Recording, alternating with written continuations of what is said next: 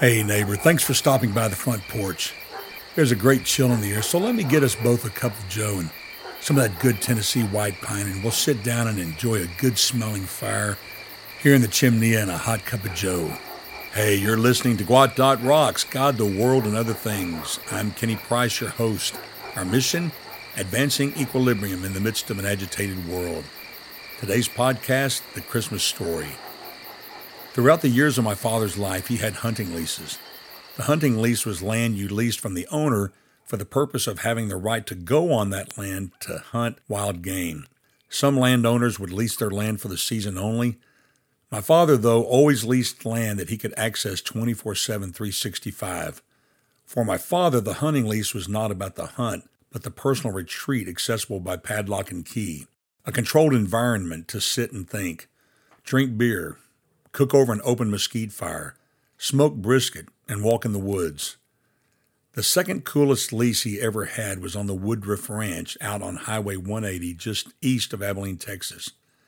The Woodruff Ranch bordered the coolest lease he ever had, the Moon Ranch, which I've talked about in a previous podcast. One of the great things about the Woodruff Ranch was Lake Eunice. Lake Eunice was a large flooded gravel pit. It was very deep and the water was clear. The name was something my father came up with. I don't remember the connection, but you can bet there was a joke or a dig involved. My father's camps were usually not improved. That means no electricity, running water, or sewage access, which meant you used Coleman lanterns for light or low voltage lights powered by deep cycle batteries, the kind used for trolling motors and boating. You hauled in your water and you used an outhouse for the toilet. For those who have not heard the term outhouse, Google it. In the summertime, Lake Eunice functioned as a fishing and swimming hole and bathtub if you were on the ranch for an extended stay. It does not take long to get ripe in the Texas summer heat. One night, my father told the story how he and his brother Eddie Wayne went down to Lake Eunice to take a bath. He said that when his younger brother Eddie, we also called him Pee Wee because of his small stature, dove into the water, he forgot to take out his dentures and he lost them in the dive, gone forever in the watery depths of Lake Eunice. Eddie was panicked because he would not be able to eat the usual camp fare steak, brisket, ribs, smoked chicken without his teeth.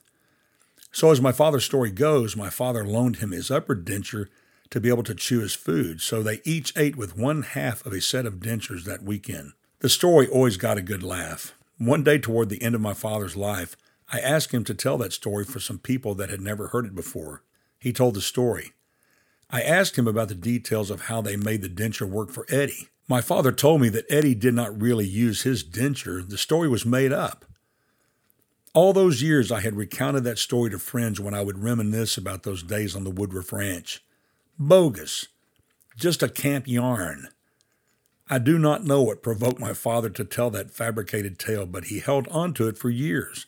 A fabricated story can have an impact for good if its fictional origin is made clear right up front, to be told fiction as the truth, only to find out later the story is a lie, can leave you feeling gullible, manipulated, or played the fool.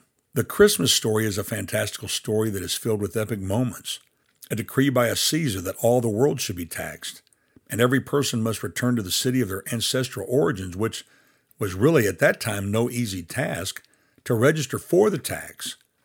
A woman pregnant who has never had relations with a man, real angels appearing in people's dreams to give them instructions surrounding the birth of this special baby.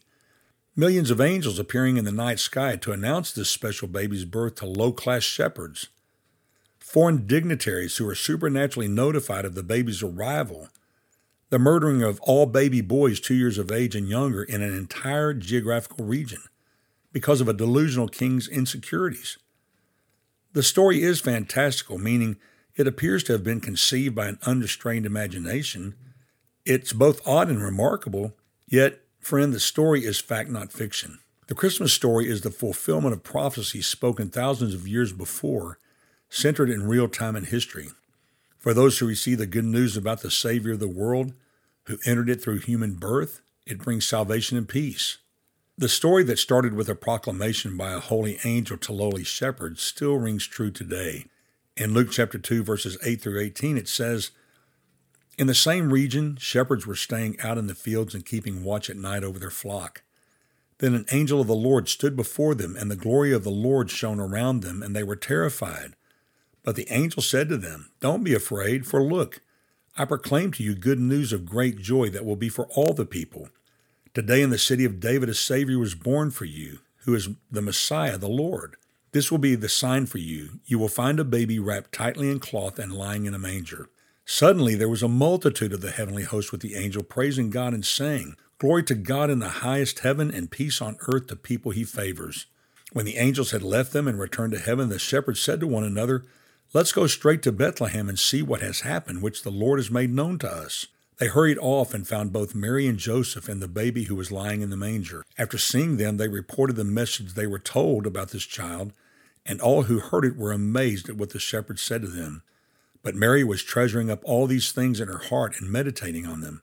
The shepherds returned, glorifying and praising God for all the things they had seen and heard, which were just as they had been told. For just a moment, try to imagine how your world would be if you did not know the story of Christmas. Or you knew the story of Christmas, but you considered it just a fable, a fantastical story meant to conjure up warm familial feelings. No real joy would be known, no peace would be known. No good news of forgiveness of sin and eternal salvation through a promised person.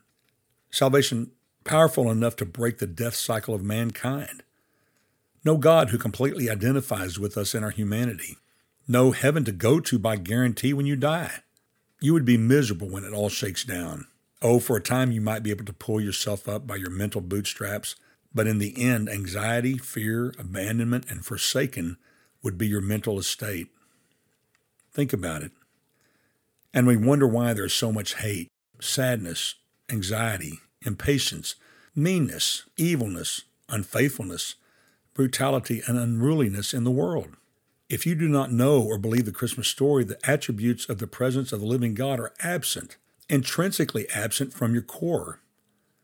So we see murder, theft, rape, envy, greed, malice, and all the rest of the maladies that come from a fallen, sinful state. In case you did not catch it, the list of the sad situation of our world is the opposite of the fruit of the Spirit of God at home in a person's core. If we want a world full of love, joy, peace, patience, kindness, goodness, faithfulness, gentleness, and self control, we need to follow the shepherd's lead and report the story that has been told to us about the child. Maybe you've heard the Christmas story all your life but you've never experienced the joy, peace, and hope that comes from knowing Jesus as your Savior. Friend, in every episode's show notes, I include information that helps you understand how you can come to know Jesus as your personal Lord and Savior. And friend, as we open our mouths and share the good news of Jesus Christ that's proclaimed with this first story of Christmas, the people that we share this good news with will be amazed. They will be encouraged and they will be lifted up. And with that, I bid you peace.